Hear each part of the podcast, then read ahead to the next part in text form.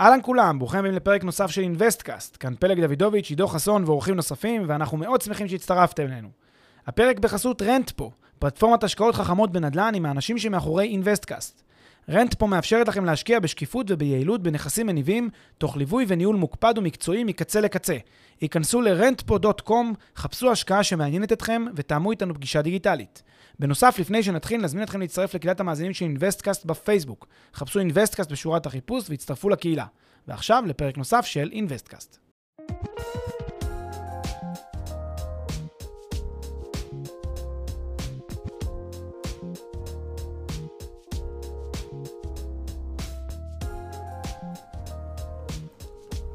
שלום לכולם, אנחנו בפרק מספר 41 של אינוויסטקאסט, והיום אנחנו רוצים לדבר על אה, תורת המשחקים בהקשר של השקעות.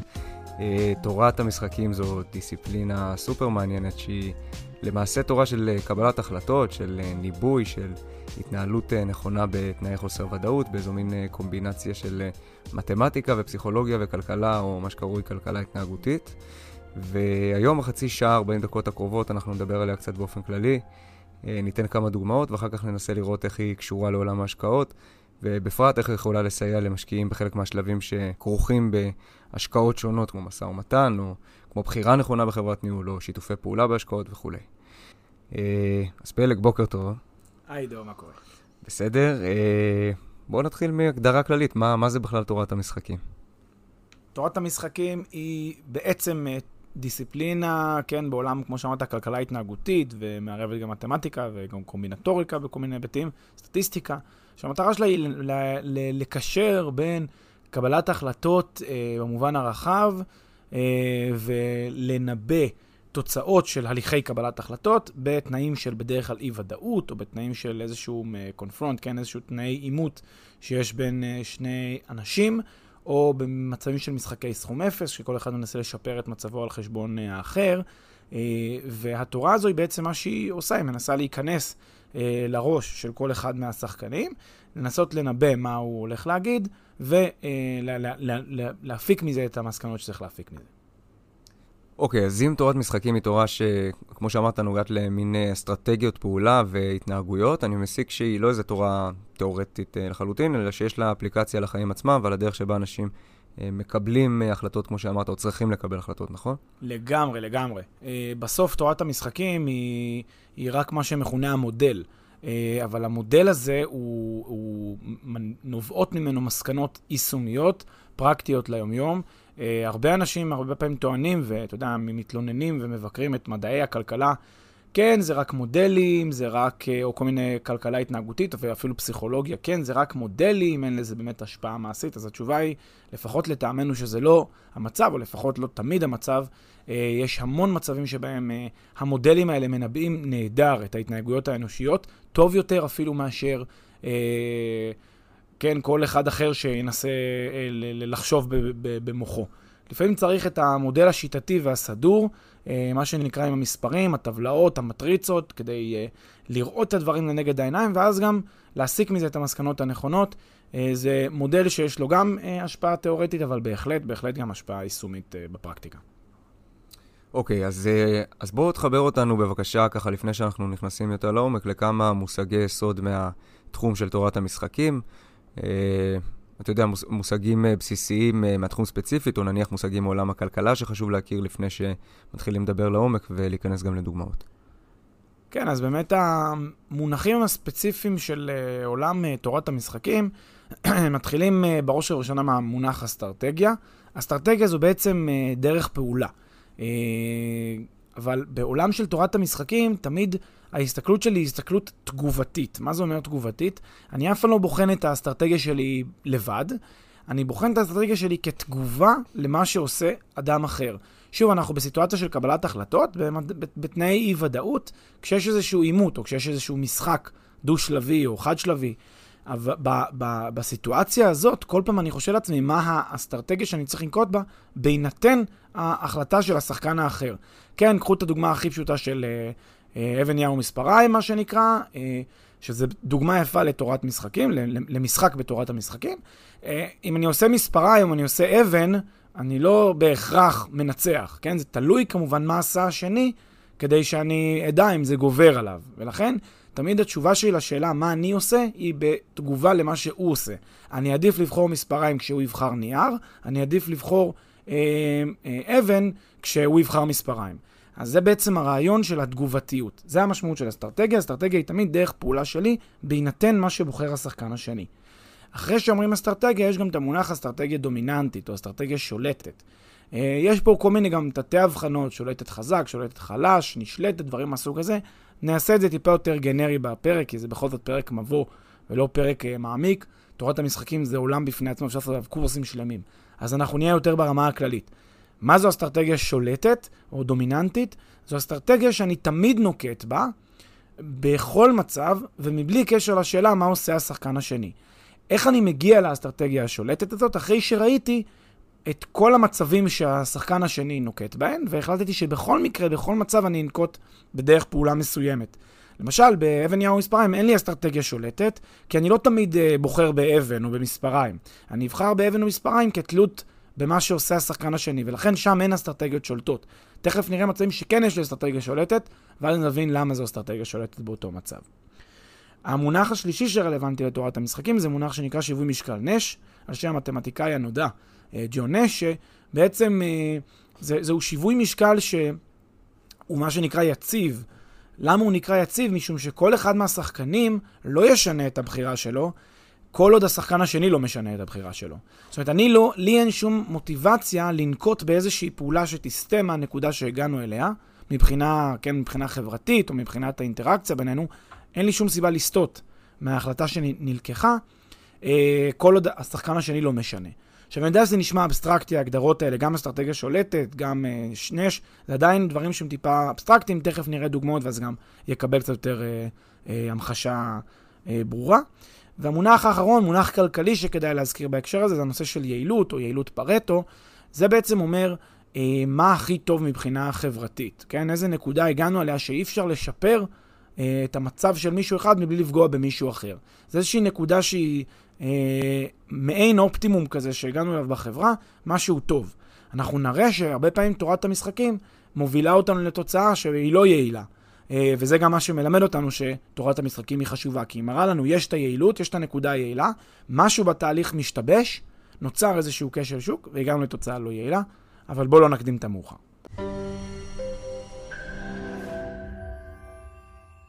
הפרק בחסות מחירון פרופדו, מחירון הדירות של ישראל. מחירון הדירות המקיף והמתקדם בישראל, המאפשר לכם לגלות בלחיצת כפתור מהו המחיר של הנכס. והכל בחינם. חפשו בגוגל מחירון פרופדו או מחירון הדירות של ישראל.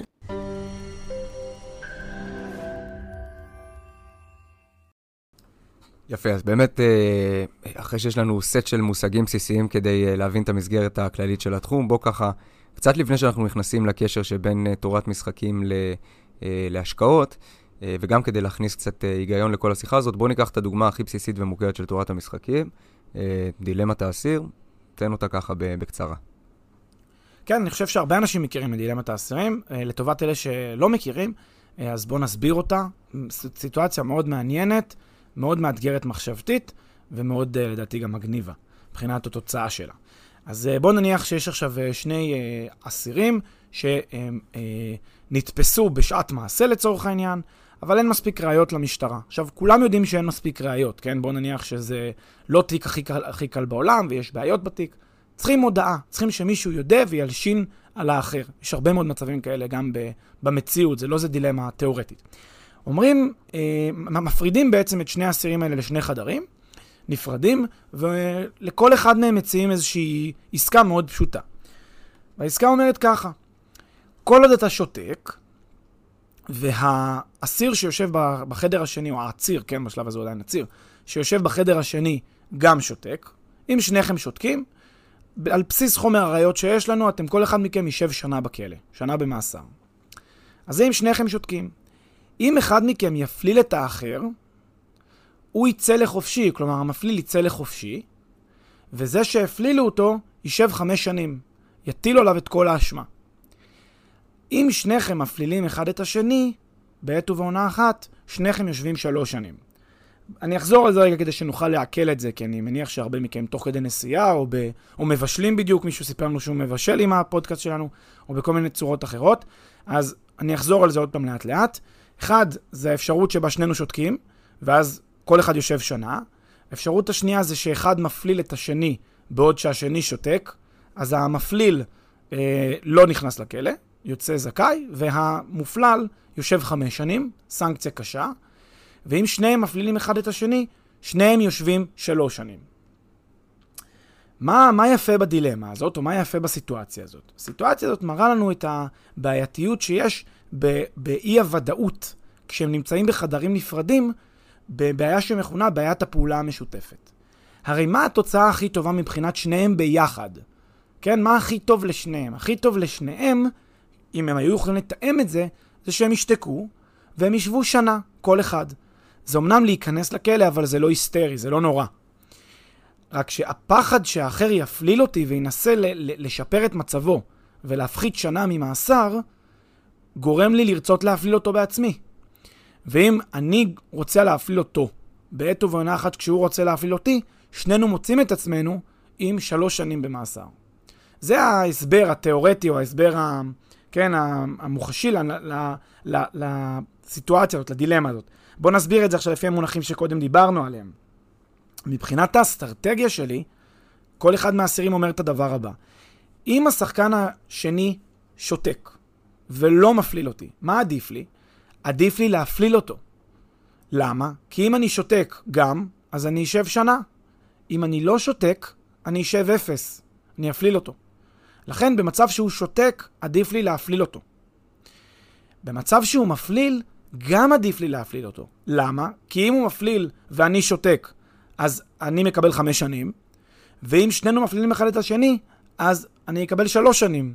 לכן כל אחד מאיתנו אומר לעצמו, בהינתן שהשחקן השני שותק, אני מפליל, ובהינתן שהשחקן השני מפליל, אני עדיין מפליל.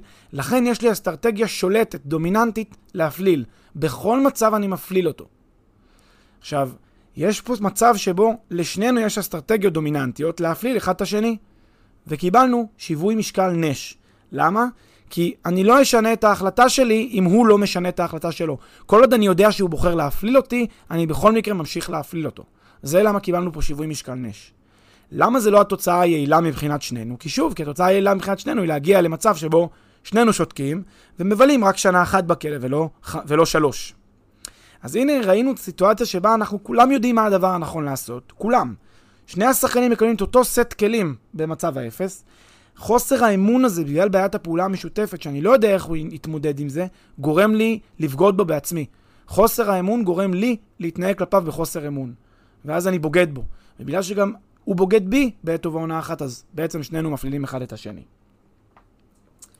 יפה, אז באמת אה, אני מניח שרוב המאזינים מכירים את דילמת האסיר, והיא באמת מסבירה בצורה טובה ונגישה את, ה, אה, את ההיגיון שמאחורי הדיסציפלינה הזאת אה, שנקראת תורת המשחקים, והיא גם עוזרת לנו להבין את ההיגיון של קבלת החלטות בתנאי חוסר ודאות, עם אינטרסים שהם לפחות ברמה האישית, ולא בהכרח ברמה החברתית, כמו שאמרת, אינטרסים מנוגדים.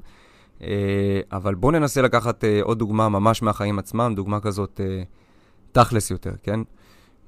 יש לך משהו בראש? בהחלט. בהחלט. אה, אפשר לעשות אה, דילמת אסירים, אה, מה שנקרא דומה לדילמת אסירים, גם בהרבה מאוד רבדים. זה בדרך כלל במה שמכונה בעיית המרעה המשותף. יש למשל סיטואציה שבה אני יכול להשליך זבל ברחוב או לא להשליך זבל ברחוב. עכשיו, אם אני לא משליך זבל ברחוב, אז אני נשאר איתו אצלי, אני צריך להיסחב איתו עכשיו כמה רחובות עד שאני אמצא פח.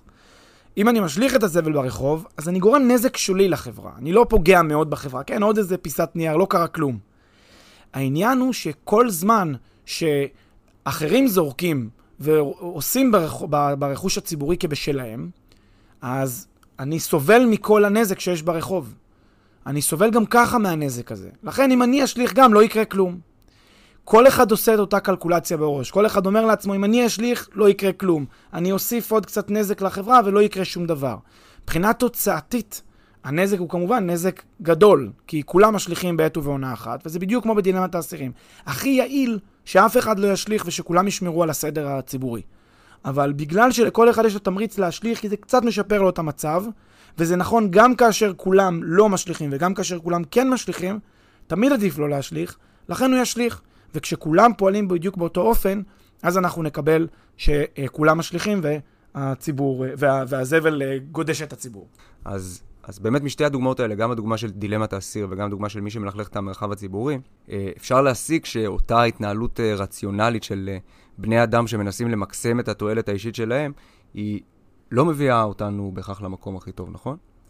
כן, לגמרי. מה, שהם, מה שמשתקף בהתנהגויות האלה, גם של אה, שליחת, השלכת הזבל וגם הדילמת האסיר, היא הנושא לא רק של רציונליות, אלא גם של אגואיסטיות.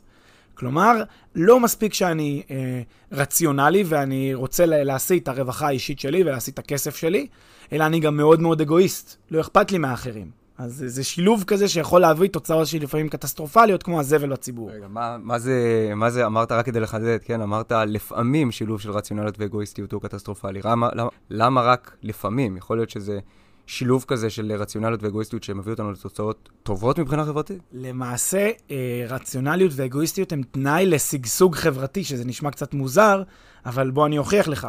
אם לא היינו אגואיסטים ורציונליים, לא היה... מודרנה, לא היה חברות סטארט-אפ, לא היה טכנולוגיות. כל הרעיון, כשבן אדם מפתח איזשהו סטארט-אפ, אני אגלה סוד למי שלא יודע את זה, הוא לא עושה את זה בשביל, הוא לא עושה את זה מאלטרואיזם. יש פה ושם. הרוב עושים את זה כדי להעשיר את הכסף שלהם ו- ולחיות חיים ברווחה. בשביל זה הם עושים סטארט-אפים. אז, אז האגואיסטיות הזאת והרציונליות, החשיבה הכלכלית הקרה, פלוס האגואיסטיות, הם מנוע הצמיחה של החברה. ובמובן הזה, יש, אה, כן, יש... משמעות אדירה וכלכלית אדירה לאגואיסטיות ורציונליות, והם בהחלט, אה, בהחלט אה, דבר טוב חברתית. סבבה, אז אני מבין, ואתה אומר שבהקשרים מסוימים שילוב של uh, רציונליות ואגואיסטיות יכולים להיות רעים וטובים, כן? פעם אחת נגיד בדוגמה של הזיהום של הרחוב, ופעם שנייה בהקשר של uh, הקמה של חברות והנאה של כלכלה. אז איך נדע באיזה מקרים הם כאלה ובאיזה מקרים הם כאלה? בדיוק בשביל זה יש את תורת המשחקים. בדיוק בשביל ההבחנה הזאת, אנחנו צריכים להבין את ההתנהגות שמנחה את השחקנים השונים, להסתכל על מה שמניע אותם, על התמריצים שלהם, על האסטרטגיות שלהם, ואז לבחון האם התוצאה שקיבלנו, אותו שיווי משקל, כן? אם התוצאה הזאת היא תוצאה שהיא יעילה חברתית או לא יעילה חברתית. במקרה של סטארט-אפים התוצאה היא יעילה חברתית, כי התמריצים הם כאלה שמכוונים את זה שמי שישקיע, יעבוד, יפתח וישגשג, אז הוא גם ירוויח הרבה כסף. אז הנה, זה יעיל לכולם, כולם נהנים וזה ווין ווין. אבל במקרה של השלכת פסולת ברחוב, זה לא ווין ווין, והנה יש לנו פה כשל שוק, מה שנקרא. אותו מצב שבו השוק לא תפקד נכון, תורת המשחקים היא זו שעוזרת לנו להבין את זה, ואז אנחנו יודעים גם שצריך להתמודד ולפתור את כשל השוק הזה. אז איך באמת אה, מתקנים כשלי שוק? מה, מה השיטה השלטת לתקן כשלי שוק? בדיוק להבין את אותו תמריץ נוגד, תמריץ שלילי שגרם ל, לאותו בן אדם מלכתחילה לסטות מה, מהתוצאה היעילה. הרי כשאני השלכתי את הזבל, היה איזשהו תמריץ כלכלי, כן? קשה להבין את זה, למה זה כלכלי, כי לא קיבלתי כסף. אבל זה כן כלכלי, כי זה תועלת. הפקתי תועלת מזה שאני עכשיו זורק את הנייר במקום לחכות איתו כמה רחובות. היה לי תמריץ כלכלי להמשיך, אה, לזרוק את הנייר ולא להמשיך עם הדבר הזה. כדי אה, למנוע ממני את אותו תמריץ, או כדי למנוע את כשל השוק, אני צריך לשמוט את הקרקע מתחת לתמריץ הכלכלי הזה. אני צריך לעשות פעולות מסוימות שיגרמו אה, לי להעדיף ברמה האישית לא לזרוק את הנייר, ו- ולא להטיל את העלות הזאת על החברה כולה, מתוך מטרה לכוון אותי לתוצאה היעילה. זה בדיוק המקום שבו זה כשל שוק, צריך איזושהי פעולה, כן, רגולציה כלשהי, איזושהי התערבות, כדי לשלול ממני את כשל השוק הזה, כדי שיגרום לי להעדיף אה, לא לזרוק את הזבל. ולמשל, אחת הדוגמאות הכי טובות לזה, גם במקרה של השלכת פסולת, זה קנסות, קנסות על זיהום. אם אני משליך פסולת ואני חוטף קנס, אז אני לחלוטין אה, אשתדל להימנע מהשלכת הפסולת, מהחשש, מהסנקציה שאני אקבל. אז מה, ובאמת הסנקציה, אתה אומר, היא אמורה לשמוט את הקרקע, קראת לזה, מתחת לתמריץ שיש לי להשליך לצורך העניין את הפסולת ברחוב. מה צריך להיות גובה הקנס? איך אנחנו יודעים לתמחר את זה? אה, שקל אחד מעל התועלת שאני מפיק מזה שיש פה שלושה רחובות שאני צריך ללכת עד הפח הקרוב. כלומר, כל זמן שהסנקציה הזאת, כן, גם יש פה עניין של תוחלת, לא תמיד יהיה פה פקח וכולי. אבל אני צריך, ש... אני צריך להבין שאם תופסים אותי, אני משלם סכום כזה שכבר לא היה שווה בכלל ל- לא לחכות את הכמה רחובות האלה, אז אני אדע מראש לי- להימנע מהשלכת הפסולת. אגב, זה גם מתקשר הרבה פעמים לנושא של הרתעה פלילית, ובכלל הרתעה ממעשים מסוימים שהרבה אנשים אה, אומרים שההרתעה לא מספיק מתפקדת, לא מספיק אפקטיבית, וזה גורם לאנשים לא להפנים מספיק ולגרום לנזקים יותר גדולים. לכן באמת אחד הדברים הכי פשוטים כדי uh, לתמרץ אנשים לנהוג בצורה נכונה ולהתחשב בזולת, זה באמצעות הרתעה נכונה ותמרוץ כלכלי, כספי, שהם יישאו באיזשהו אה, אה, פיצוי, כן, בקנס, שהם יצטרכו לשלם ל- לטובת המדינה, לטובת החברה, אם הם הפרו את האיזון והשליכו שם פסולת שלא כדין.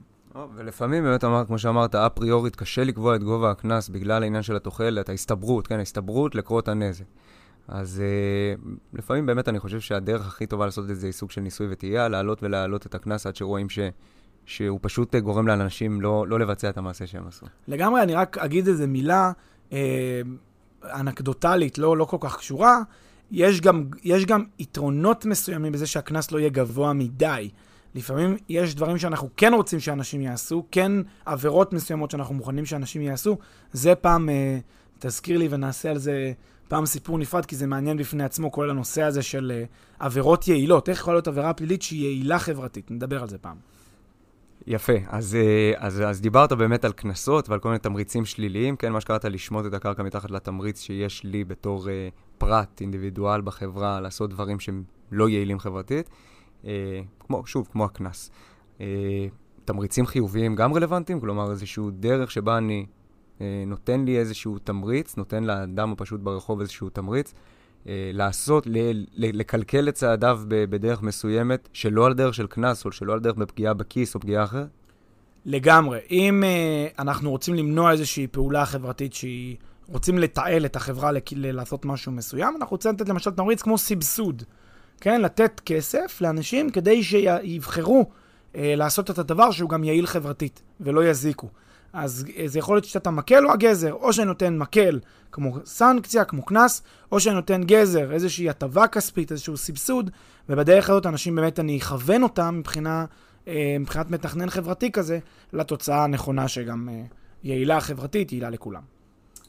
סבבה, אז uh, הבנו, אני חושב שבקווים כלליים, כן, די, ברור איך תורת המשחקים באה לידי ביטוי ורלוונטית גם בהתנהגויות אנושיות בכלל ובהתנהגויות כלכליות בפרט. Uh, ועכשיו נותר לנו להבין איך uh, כל זה קשור להשקעות. כן, אה, יש המון דוגמאות שמקשרות בין תורת המשחקים לבין אה, השקעות. חשבנו ונ- וקראנו ולמדנו והחלטנו לספק אה, שלוש כאלה, אבל אפשר לדבר אה, על הרבה דוגמאות. אם תרצו, גם אפשר לשאול אה, בקבוצת הפייסבוק שלנו על עוד דוגמאות ונדבר ונעשה על זה דיון, אז אה, מאוד מומלץ. אה, אבל חשבנו כמה דוגמאות מאוד יפות, ככה שגם מתחברות אה, אה, גם לשיח שלנו כאן באינבסטקאסט, ומתחברות עם כל מה שאנחנו מדברים עד עכשיו. אז ניתן אולי שלוש אה, דוגמאות. לך על זה. קדימה. אז הדוגמה הראשונה היא דוג... בעיית האמון, אוקיי? אה, נניח שיש איזושהי, איזושהי סיטואציה של אה, שני שותפים שמעוניינים לבצע איזשהו מיזם ביחד. אוקיי? זה יכול להיות שני שותפים שהם אה, אקטיביים, או שותף אחד שהוא יזם ושותף אחר שהוא פסיבי, לא מאוד משנה, כל עוד יש פה זה שני שותפים שצריכים להניע משהו ביחד. עכשיו, בואו נניח שלכל אחד מהם יש שתי אפשרויות שעומדות על הפרק. אחת זה להיות, לתת אמון בשותף השני, כן? להיות team player, להגיד, אני ראש שקט, אני הולך אחריו, סומך עליו. האפשרות השנייה היא להיות חשדן. להיות חשדן זה אומר, אני בודק, אני שואל, אני מביא עורך דין, אני מביא יועצים, כל דבר שהוא עושה, אני רוצה להיות, אה, להבין בדיוק כל דבר, ולהיות עם היד על הדופק, ולהיות ממש ב control. אוקיי? עכשיו תניחו שזה אה, שותפים שעושים איזשהו מיזם, אה, שהמטרה בו היא בסוף להצליח במיזם, נניח, אם מצליחים, הכל עובר על מי מנוחות, ואין בעיות אמון בכלל בכלל, כלומר, כל המיזם הזה רץ חלק, שניהם מתחלקים שווה בשווה ב-10% תשואה. בסדר? אחלה מיזם, 10% תשואה לשותף א', 10% תשואה לשותף ב'. אלא מה? שכל אחד מהשותפים יודע שהוא יכול, שוב, לתת אמון בשותף השני, לא לבדוק, או להיות קצת יותר אה, חשדן, ואז לנסות ככה בכל מיני פינות, אה, גם לבדוק דברים, לשפר תנאים בעסקה לטובתו, אה, אולי קצת, אתה יודע, להיות, לקחת קצת יותר כסף מהצד, טיפה פחות אה, אה, לשתף את השני, טיפה פחות, טיפה יותר להיות סניקי וערמומי.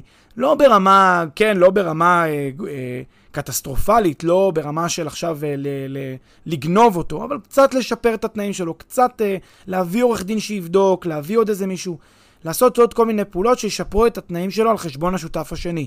עכשיו, זה משחק סכום אפס ביניהם, כי בסוף יש לה, לה, לה, לפרויקט משק סגור. כל ההכנסות שיהיו צריכות להתחלק איכשהו.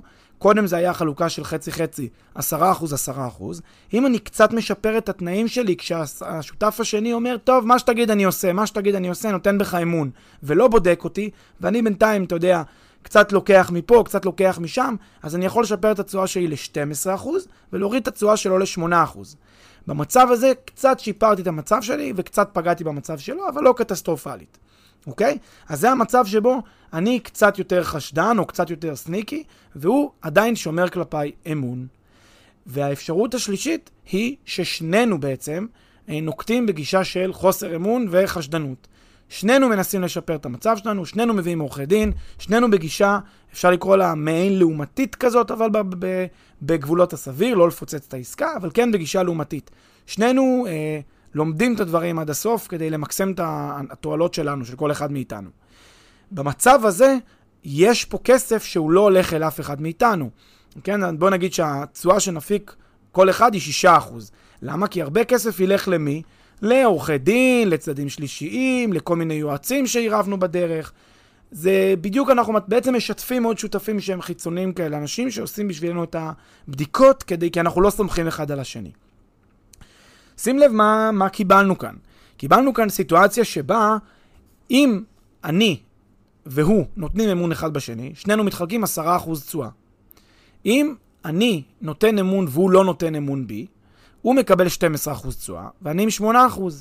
ולהפך. ולהפך, אם אה, אני לא נותן אמון ואני חשדן, ואני משפר את התנאים שלי על חשבונו, אז אני עם 12 והוא עם 8. אם שנינו לא נותנים אמון אחד בשני, אז אנחנו 6% תשואה כל אחד.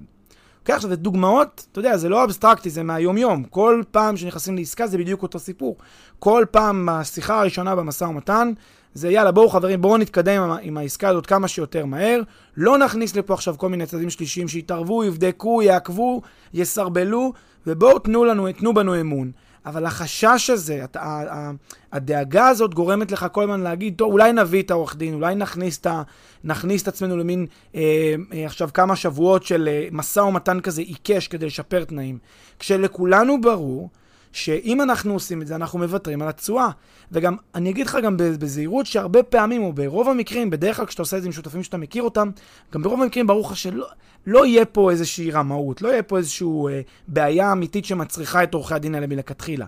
זה על בסיס קשרים ישירים וחברות הרבה מאוד פעמים. אבל עדיין אנשים מהחשש הזה הולכים לכיוון הזה. ואז מה אנחנו קיבלנו פה? סיטואציה שהיא די דומה לדילמת האסירים. כן? לכולנו יש תוצאה יעילה כמה שיותר, אם נהיה ב-10-10, ב-10% ו-10% אה, תשואה. אבל לשנינו גם יש אסטרטגיה דומיננטית להיות חשדן, כי תמיד משתלם להיות, להיות חשדן. אם, ה, אם השחקן השני במשא ומתן הוא אדיש, הוא לא חשדן, הוא נותן בי אמון, אז עדיף לי קצת להיות חשדן, לשפר את התנאים שלי על פניו ולקבל את ה-12% במקום 10. ואם הוא בוחר להיות חשדן בעצמו, אז גם עדיף לי להיות אה, אה, חשדן. בכל מקרה, כלומר, עדיף להיות חשדן ולנסות לשפר את התנאים שלי על פניו.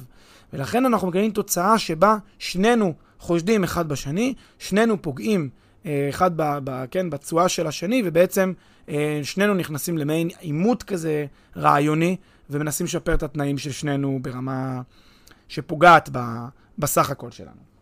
אז זה באמת אה, בעיה של אמון שהיא, שהיא מאוד משמעותית בין בני אדם באופן כללי, וגם, אה, וגם ובעיקר כשמדובר בכסף ובהשקעות.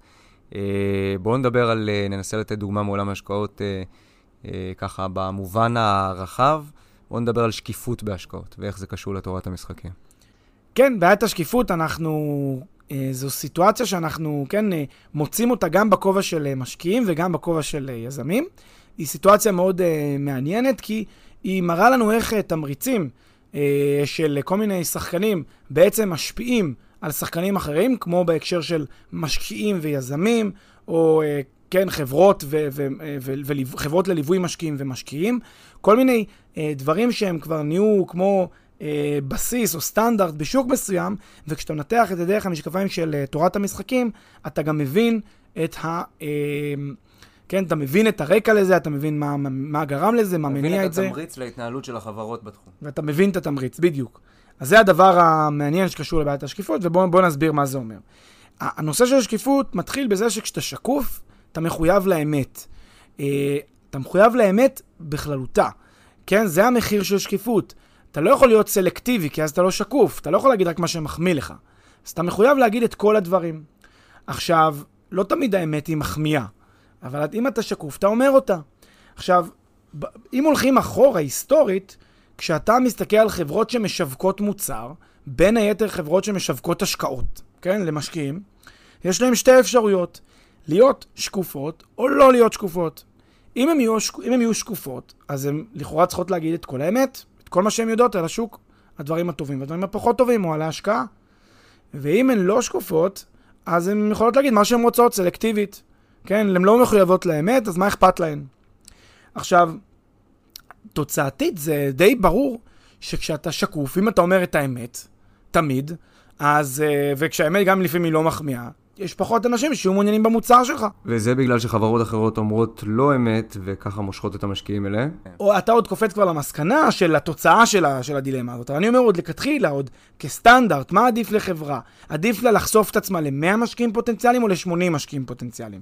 הרי ברגע שהיא שקופה והיא אומרת, בוא נניח היא אומרת, השוק הזה הוא שוק מאתגר ו- ומורכב, וזה לא ה top אה, class של המשקיעים, כן? השוק הזה הוא שוק שיש בו קצת בעיות והוא מאתגר.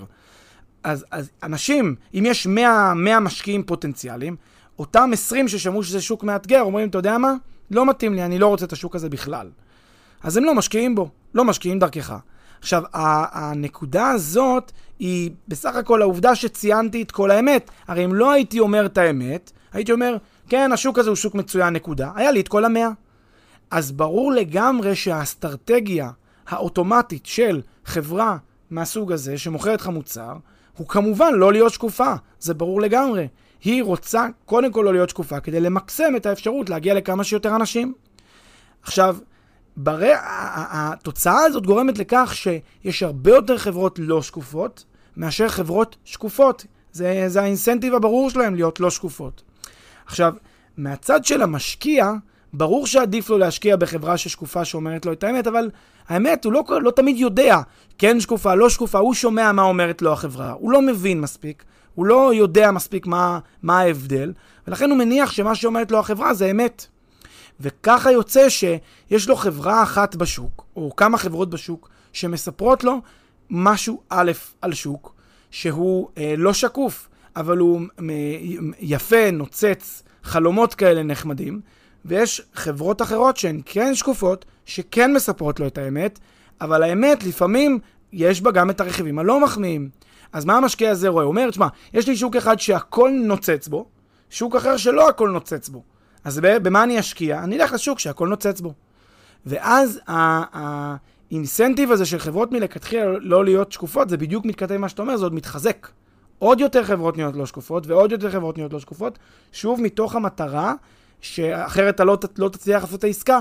כי כולם שומעים, אה, אתה יודע, שוק שהוא כזה מצוין, שוק שהוא כזה מצוין, והאלה שאומרים, אה, כן, המלך הוא עירום וצועקים, זה לא המצב בשוק הזה, אז אה, אף אחד לא שומע אותם. זה, האתגר הזה נובע מהתמריץ, אותו אסטרטגיה דומיננטית של החברה אה, הראשונה, כן, לא להיות שקופה, המצב הוא כבר מצב שבו יש חוסר שקיפות בשוק, ועכשיו המשקיע שלא כך מבין, כן מבין, אז הוא בוחר לפי מה ש... מי שמבטיח לו יותר. זה באמת סיטואציה שככה אפשר uh, להבין אותה. כמובן שיש פה איזשהו שיווי משקל כזה שהוא לא יעיל, כי כמובן שהתוצאה היעילה מבחינה חברתית היא שכולם שקופים, ואז המשקיע בוחר לפי השוק שהוא באמת הכי טוב, לפי מה שהוא חושב שנראה לו הכי מתאים. אבל כשכולם לא שקופים, או כשהשוק מתפקד בחוסר שקיפות, ואין את זה, אז uh, משתלם, אתה יודע, להיות לא שקוף ולהוביל לתוצאה שהיא הטראגית, כמו בדילמת האסירים. כן, ולפעמים אמרת, כן, שק... בעיה של שקיפות הרבה פעמים אה, היא גם כן אה, נכללת ככה במסגרת אה, כשלי השוק. וכמו שאמרת, אם יש תמריץ לא להיות שקוף, לפעמים יכול להיות אה, שכדאי אה, או שאפשר לכל הפחות לייצר כל מיני תמריצים אחרים שיעודדו חברות להיות uh, שקופות, כמו למשל על דרך של uh, סובסידיה או על דרך של uh, כל מיני תווי, uh, כל מיני תווי איכות ודברים מהסוג הזה, uh, וככה לאט לאט uh, לגרום לחברות ולמלווים וכולי לשנות את האסטרטגיה הדומיננטית שלהם שנובעת מהאינטרס הברור שלהם ליישר קו עם, עם כל היתר ולא להיות שקופים. כן, נקודה מעניינת בהקשר של השקעות וחשובה, לדעתי. נלך לדוגמה נוספת, דוגמה שלישית מעולם של השקעות, ובכלל, לעולם העסקים. כן, היא דוגמה, לקחנו פה גם דוגמה שהיא מעולם העסקים, והיא סיטואציית המשא ומתן, uh, וזו סיטואציה שאנחנו עד היום uh, מדסקסים, עוד מאז שדיברנו על הפרק הזה וחשבנו מה אנחנו רוצים לדבר פה, אז עידו ואני מדסקסים על הדוגמה הזאת, כי היא דוגמה באמת אמוציונלית, מאוד מעניינת, אז ככה, בואו, בואו תחשבו תחשבו מה אתם חושבים, גם נשמח לשמוע אם יש לכם תובנות. Uh, אפשר לקרוא לזה משא ומתן עם גבולות גזרה ידועים, כן? Uh, תנסו להתחבר לסיטואציה הבאה, אני בטוח שכל אחד מכם כבר נתקל בה. אתם נמצאים או עמוק בשלב המשא ומתן מול מישהו, או שאתם פשוט נמצאים במשא ומתן שבו יש גבולות גזרה ידועים מראש וברורים. נניח יש איזושהי דירה שהמחיר שלה, נגיד באתר מסוים, היא 100 אלף, בסדר? 100 אלף דולר או לא יודע מה, מיליון שקל, לא חשוב. ואתם יודעים שיש טווח משא ומתן סביר ולגיטימי של בערך חמישה אחוז, משהו כזה. זאת אומרת, אם כתבו 100 אלף, אז בין 95 אלף ל-100 אלף, זה לגמרי סביר שתיסגר העסקה הזאת. מה זה סביר? זה אומר, במילים אחרות, שהמוכר, כשהוא כתב 100 אלף, הוא כבר היה מוכן גם למכור ב-95. 94 לא, אבל 95 כן. והקונה, כשהוא רואה 100 אלף, הוא יודע שזה יהיה בין 95 ל-100. עכשיו, הדברים האלה מאוד מאוד נפוצים, הם קורים המון בחיים. איפה למשל הם קורים? הכי רואים אותם. כשלמשל, אה, נגיד, אה, מתחילים, אה, לא יודע מה, משא ומתן עם איזה מישהו, עם איזה נותן שירות, כבר הוא בא לראות את הנכד, את הדירה, נגיד רוצה לשפץ איזה משהו, וכבר לא דיברתם עדיין על המחיר, אבל אתם יודעים שיש סטנדרט למחירים. סביב 200 שקל, 300 שקל לעבודה הזאת. זה פחות או יותר המחיר. אתם לא יודעים בדיוק, אבל אתם יודעים כל אחד מהצדדים יודע שעכשיו, כבר אחרי שיומיים שלושה אתם מדסקסים ומדברים, לא תרדו פתאום מהעסקה. לא, לא, לא תסגרו את ה... כן, תגידו לו יאללה לך. על, אה, על עוד איזה 50 שקל שהוא יבקש. אלה מין טווחי משא ומתן שכולם יודעים שהם קיימים, שני הצדדים יודעים שהם קיימים, ושני הצדדים כאילו גם אדישים להם במובן מסוים. זאת אומרת, הם יהיו מוכנים אה, אה, לסגור על כל אחד מהסכומים האלה. גם בדוגמה הראשונה שאמרתי, וגם בדוגמה השנייה יש פה איזשהו טווח משא ומתן, ששני הצדדים מוכנים לו. בדוגמה של המאה וה-95, בין אם זה ב-100 ייסגר, בין אם זה 95, ובין אם זה כל סכום באמצע, גם הקונה, גם המוכר, ייקחו את העסקה. ואפילו שזה לא נאמר בעל פה בבירור, שני הצדדים מרגישים ומבינים שזה המצב. כי זה הדינמיקה של המשא ומתן. כי הם השאירו את הפיצ'פקס הזה לסוף. אוקיי? זה ההנחה של הסיטואציה הזאת. עכשיו, כאן יש סיטואציה מאוד מעניינת שגם היא סוג של, דילמה, של תורת משחקים כזאת מאוד מעניינת, אה, שאפשר, שכדאי להכיר אותה. נניח שיש לי, לי בתור אה, צד במשא ומתן, נגיד סיימנו, המשא ומתן הזה נגמר, ועכשיו אנחנו מדברים על המחיר הסופי שתיסגר העסקה. ואנחנו יודעים שזה יהיה בין 95 ל-100, כמו שהסברנו. אני עכשיו הקונה, ונגיד תורי לדבר. אני יודע שיש לי פה עכשיו שתי אפשרויות. הרי המחיר שהוצע מלכתחילה באתר היה 100 אלף דולר. אני יודע שהוא גם יסכים ל-95. יש לי שתי אפשרויות. אפשרות ראשונה להגיד לו, תשמע חביבי, יש לי שלוש אפשרויות, סליחה. אפשרות ראשונה להגיד לו, תשמע חביבי, 100 אלף דולר אני סוגר. ברור לגמרי שזה לא אפשרות טובה, כי אני יודע שאני יכול לקבל קצת פחות. עדיף לי להתמקח. אז אני שם אותה בצד את האפשרות הזאת. אפשרות שנייה זה שאני אומר לו, תשמע, אני מציע לשלם 95. להציע לשלם 95 משמעותה שאני מעביר את הכדור למגרש שלו. עכשיו הוא אומר לעצמו, אוקיי, הוא הציע 95, מה אני אגיד? כמובן כמו, אה, כן, אה, כמו רוכל בשוק, 98, 99 אני אגיד. מה אני אשיב? 96, ואנחנו נסגור שם איפשהו באמצע, בין 90 ו... כן, 96, 97, 98, איפשהו נסגור באמצע, מי שילחץ קצת יותר חזק.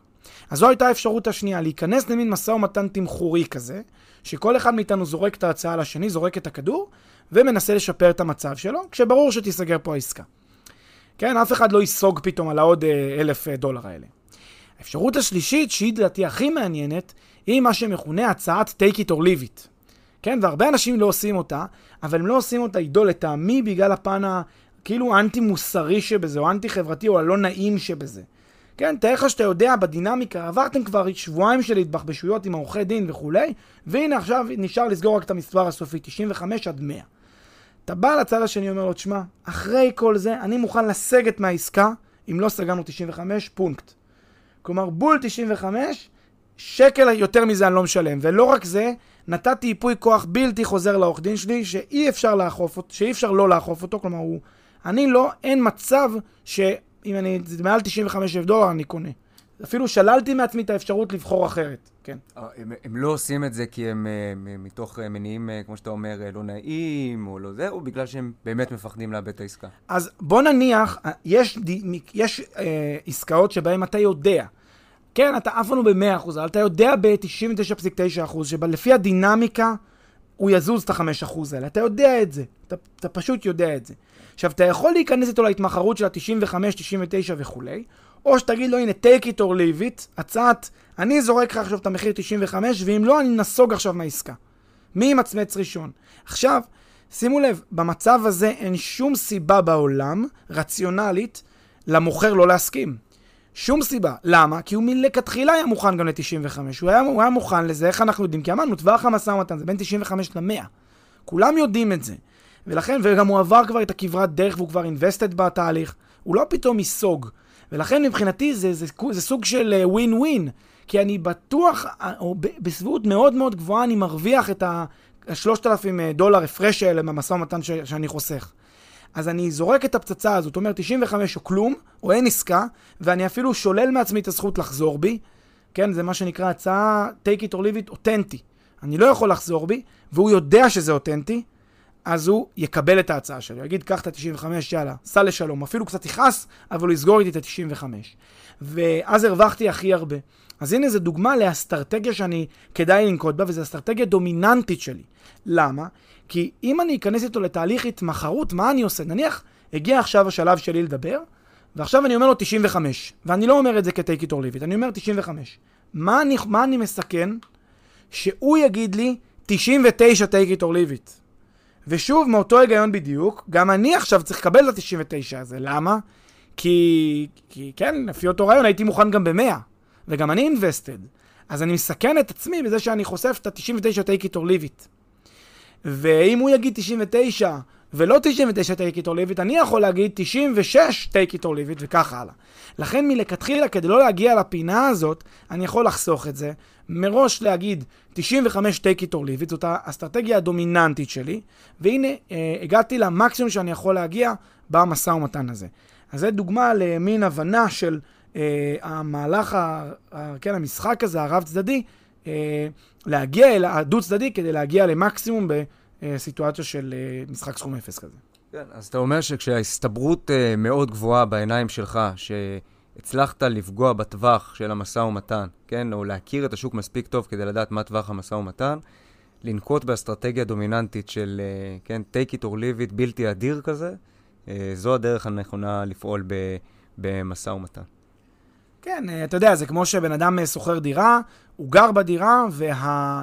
ו, ו, ו, כן, זה, זה, זה, זה, זה לא רק להכיר את השוק, כמו שאתה, פשוט יש דינמיקה לדברים, ואנשים מכירים את זה בהרבה דינמיקות מסוימות, גם כשאתה שוכר דירה, ואתה יודע שהבעלים שלך הוא אדם עצלן, ולא מעניין אותו עכשיו ה... להחליף שוכרים, אין אין לו ראש לזה, והוא אומר לך, תשמע, בסוף השנה השנייה אני רוצה לעלות לך 2% לשכר דירה. עכשיו, זה לא כסף ה-2%.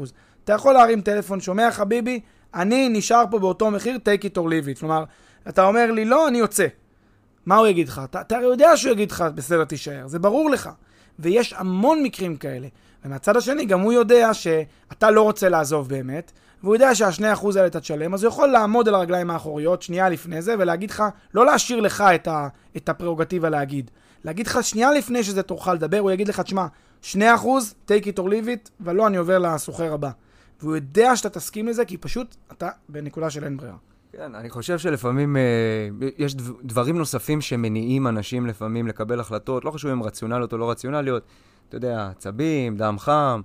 בן אדם אה, עלול להגיד, למרות שזה לא משתלם לנו מבחינה כלכלית, 2% לא 2%, אמרת לי, take it or leave it, אני לוקח את הדברים שלי ועובר לדירה הבאה, וזה יעלה לי כמה שיעלה לי. זה אתה... לא רציונלי, אבל אתה יודע, קורה. אתה צודק ב-100%. כל הנושא של uh, תורת המשחקים, אופפת אותו החשיבה האנטי-רציונלית לפעמים, חשיבה הפסיכולוגית, ההיבטים האלה של מה אני אצא פראייר, מה אני אצא זה, ולכן זה באמת סיבה שבגללה הצעת ה-take it or leave it הזאת לא תמיד תתקבל, פשוט בגלל שאנשים יגידו, וואי, איזה התנהגות מגעילה, לא רוצה עסקים עם אחד כזה בכלל. רק על ההתנהגות המגעילה, שוב, כי יש כאן את העניין הלא מוסרי הזה, מה אתה, אחרי חודשיים של משא ומתן אתה פתאום אומר לי take it or leave it? אז, אז, אז נכון, יש פה את הסיכון שהתנהגות אמוציונלית תכתיב את התוצאה, אבל אם אנחנו מנקים את, האמוצ... את האמוציות רגע, רציונלית זה ווין ווין גם ב-95, זה ברור. כן, זה ברור לגמרי שלא כדאי להתחיל משא ומתן חדש, עוד פעם להתבחבש עם מישהו אחרי חודשיים, עוד זמן לשרוף, אה, וגם היית מוכן מלכתחילה 95, אז כאילו זה גם אתה מרוויח. ולכן, אה, כן, זה, זה, זה, זה, זה, זה, זה טענה נכונה, טענה אמוציונלית, רק שאפשר לסייג אותה דרך הרציונליות פה. יפה, טוב, אז אני כבר מרגיש בכל הפרקים האחרונים שאני אומר, היה פרק מעניין, זה, אבל שוב, היה פרק מעניין, לדעתי, ושוב, התחלתי עם אה, בוא נדבר חצי שעה, 40 דקות, ושוב אנחנו כבר לקראת החמישים, אבל uh, מסיבות טובות, מה שנקרא. בהחלט. יאללה, אז תודה, פלא. תודה, עידו.